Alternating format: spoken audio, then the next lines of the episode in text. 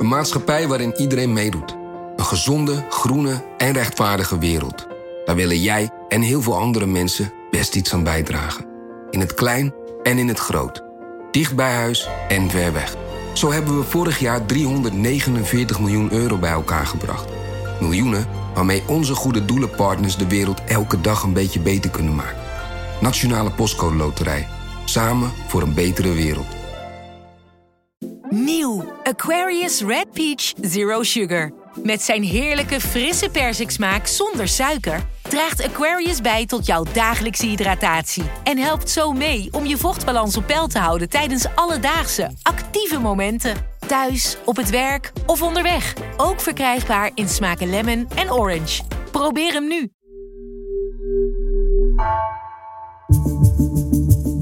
Vanaf de redactie van NRC het verhaal van vandaag.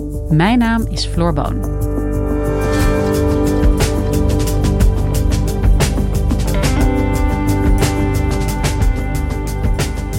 Een kind van lager opgeleide ouders heeft een kleinere kans om op het VWO te belanden dan een kind van hoger opgeleide ouders, al zijn ze even slim. Om uit te zoeken hoe kansenongelijkheid er in de praktijk uitziet, liep onderwijsredacteur Patricia Veldhuis een half jaar mee in groep 8 van basisschool De Witte Vlinder in Arnhem. Ze vertelt over haar bevindingen. Wat is eraan te doen?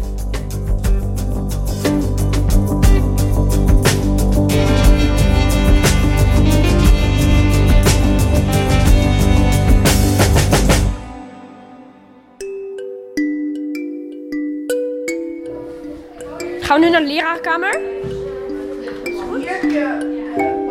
Ja, dat Komt dit op Spotify? Op post- Ja.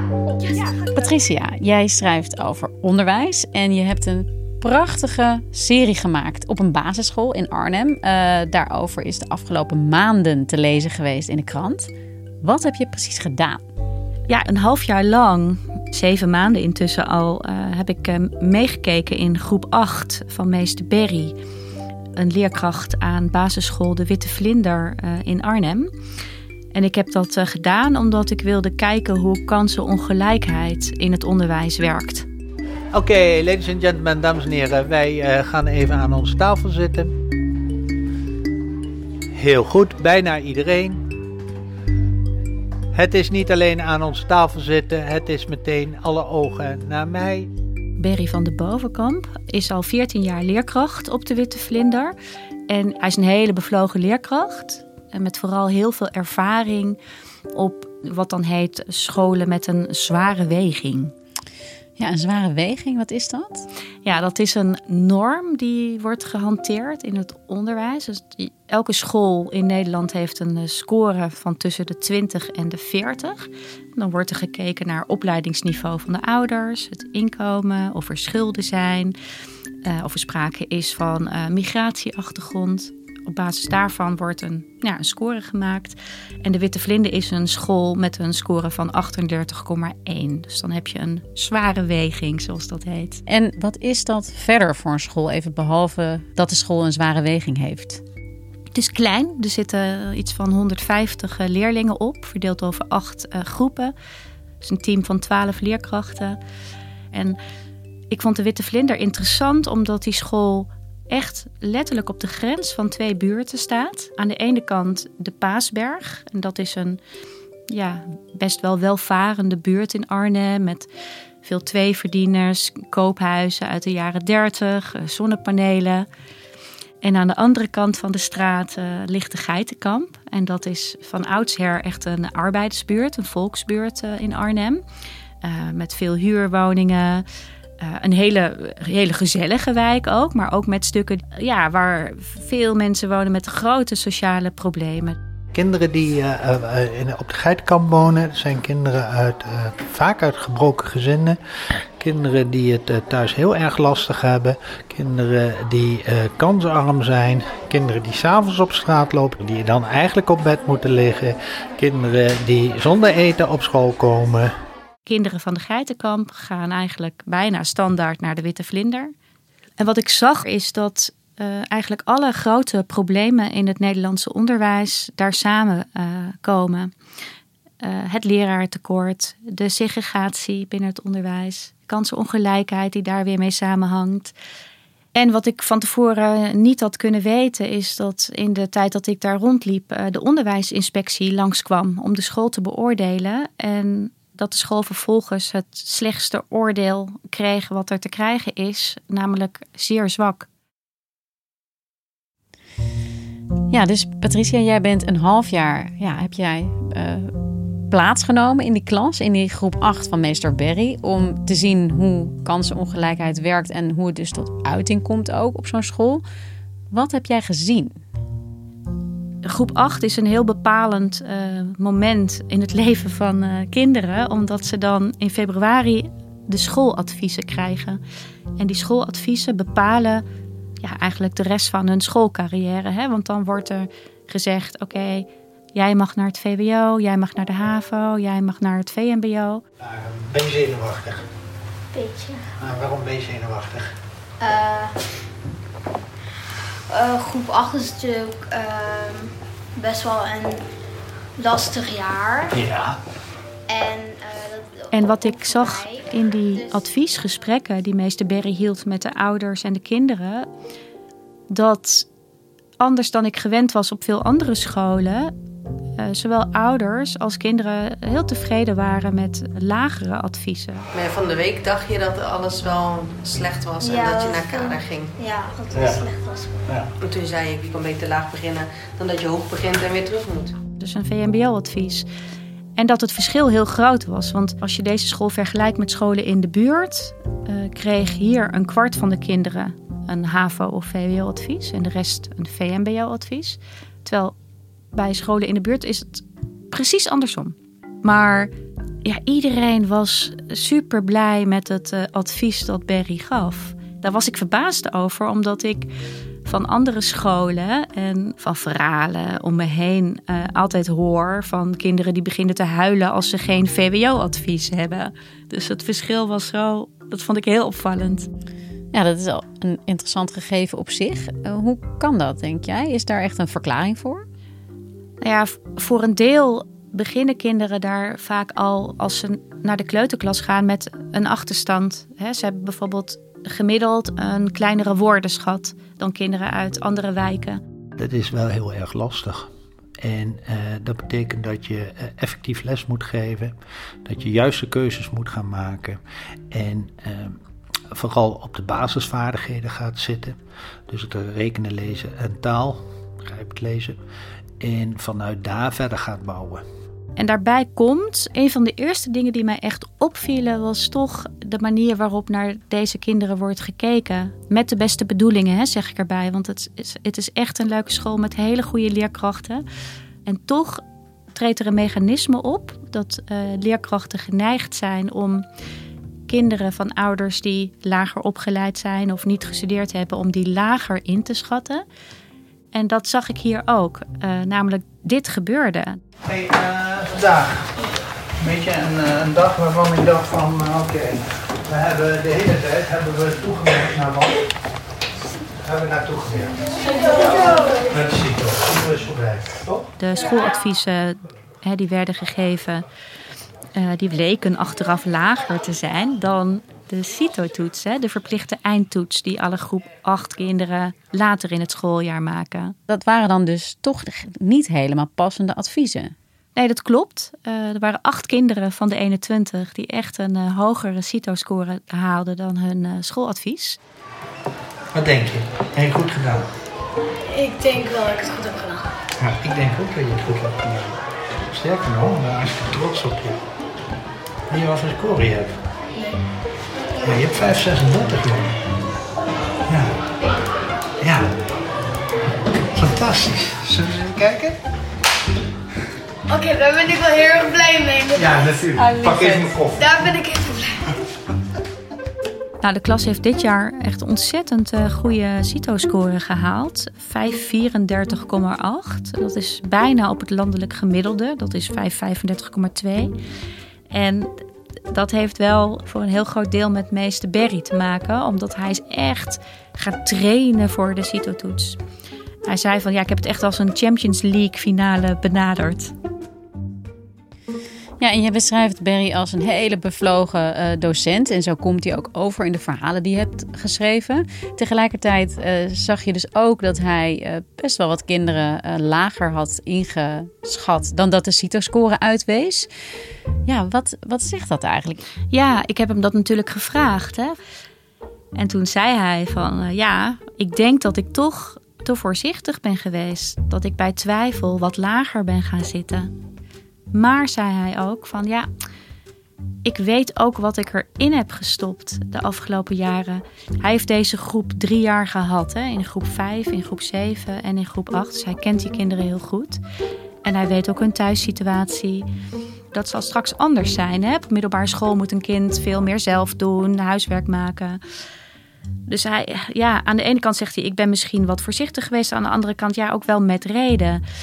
En dit, nou ja, past heel erg bij wat wetenschappers uh, hierover zeggen. Ik heb een tijd geleden Louise Elvers uh, geïnterviewd. Zij doet heel veel onderzoek uh, op het gebied van kansenongelijkheid. En zij noemt dit fenomeen het glazen plafond van de lager verwachtingen. Dat leerkrachten in heel Nederland dus echt met de beste bedoelingen, dus toch ongemerkt wat lager gaan zitten met hun adviezen. Eigenlijk om het kind te beschermen ja, dit, dit is hoe kansenongelijkheid werkt. Hier kijk je het eigenlijk in het gezicht. En dit is iets waar al uh, sinds, ik denk 2015, voor het eerst door de onderwijsinspectie um, ja, alarm over werd geslagen. Onderwijs is altijd de grote emancipatiemotor, zal ik maar zeggen. Iedereen moet de kans hebben om nou, uh, het beste uit zichzelf te kunnen halen. En de onderwijsinspectie signaleerde dus al een aantal jaar geleden van dat, dat die motor hapert. Dat dat niet meer zo goed gaat. Dat kinderen van ouders die niet gestudeerd hebben, gewoon een minder grote kans hebben om later zelf te gaan studeren. Ook al zijn ze even slim, even gemotiveerd, et cetera. Ja, en, om, en dit gaat dan over de uh, invloed van docenten en het advies dat ze geven. Maar Um, als we even bij de school blijven, ja. uh, bij de witte vlinder.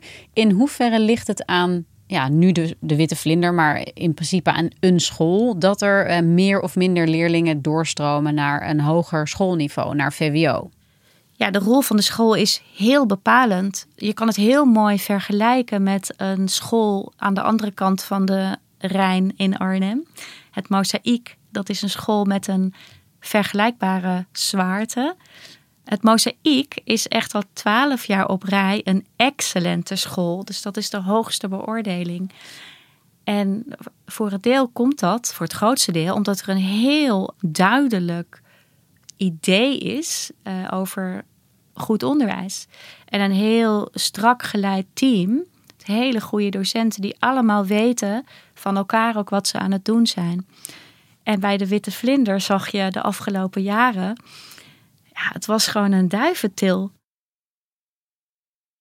Je vertelde ook al dat de onderwijsinspectie de witte vlinder heeft beoordeeld als zeer zwak. Uh, de allerlaagste score. Wat, wat wil dat precies zeggen? Dat is echt heel ernstig.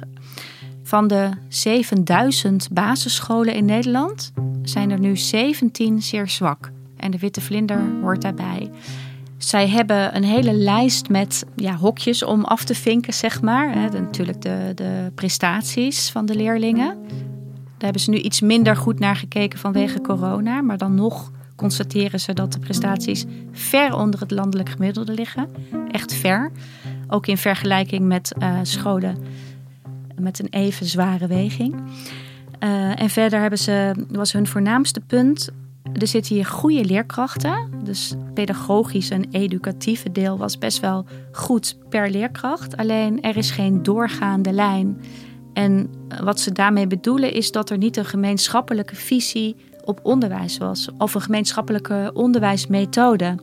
En dat kan natuurlijk niet, want dat zou kunnen betekenen dat je in groep 4 op een andere manier leert rekenen dan in groep 5. Uh, ja, jij hebt dus heel erg lang meegelopen. Verraste het oordeel jou?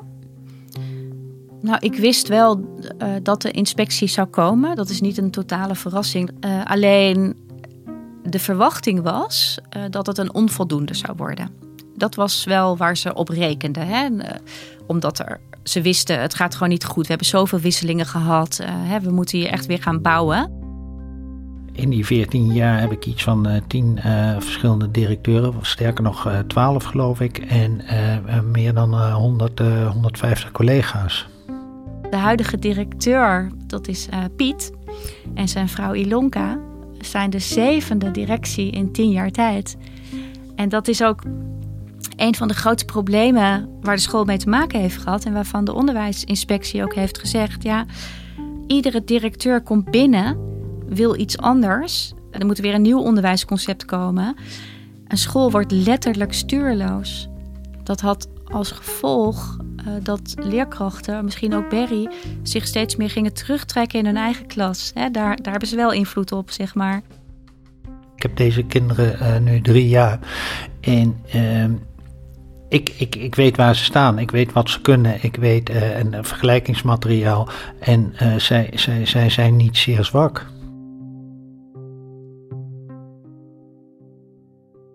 En hoe komt het dan dat op een school als de Witte Vlinder in dit geval het niet lukt om ja, de potentie van al die individuele kinderen naar boven te halen? Om ze ja, tot in het beste van hun kunnen op te leiden?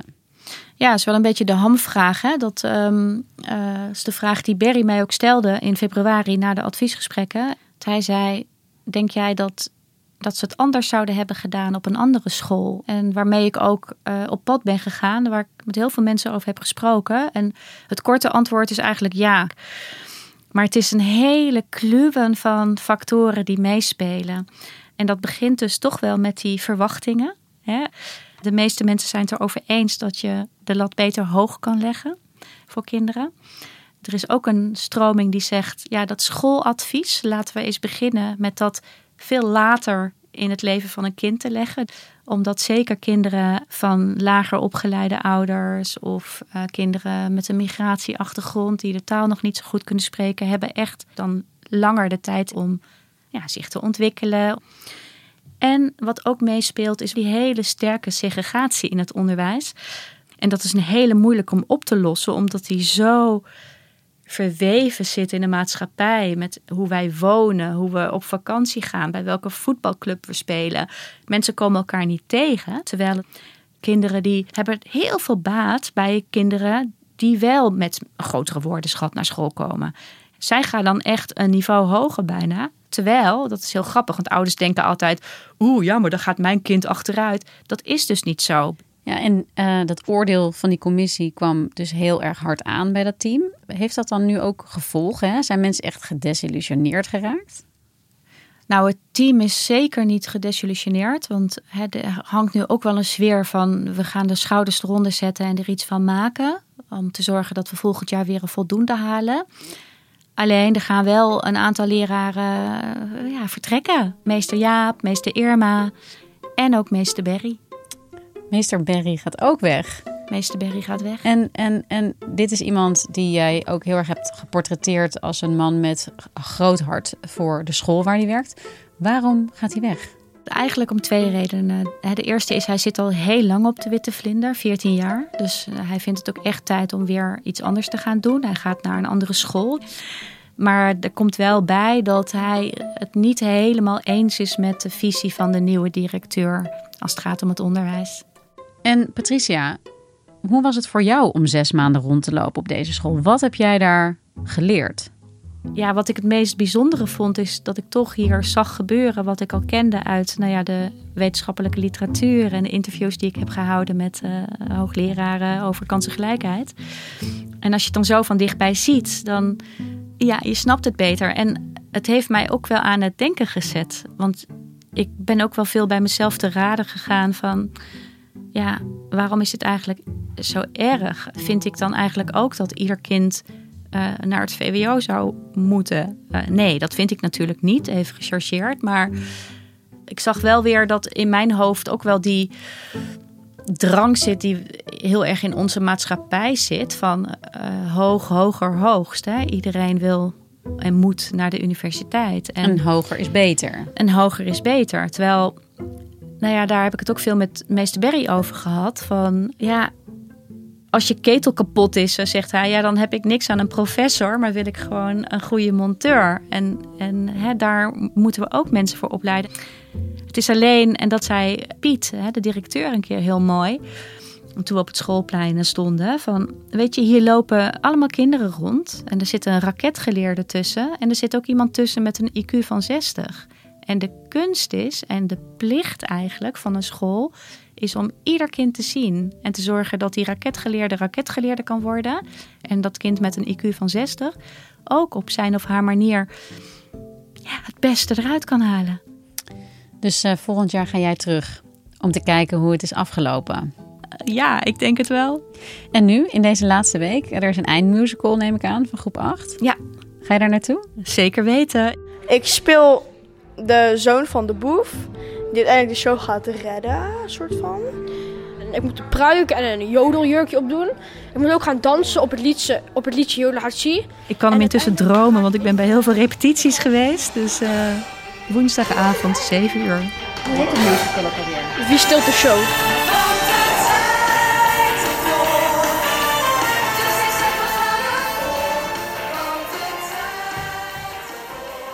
Dankjewel Patricia. Graag gedaan.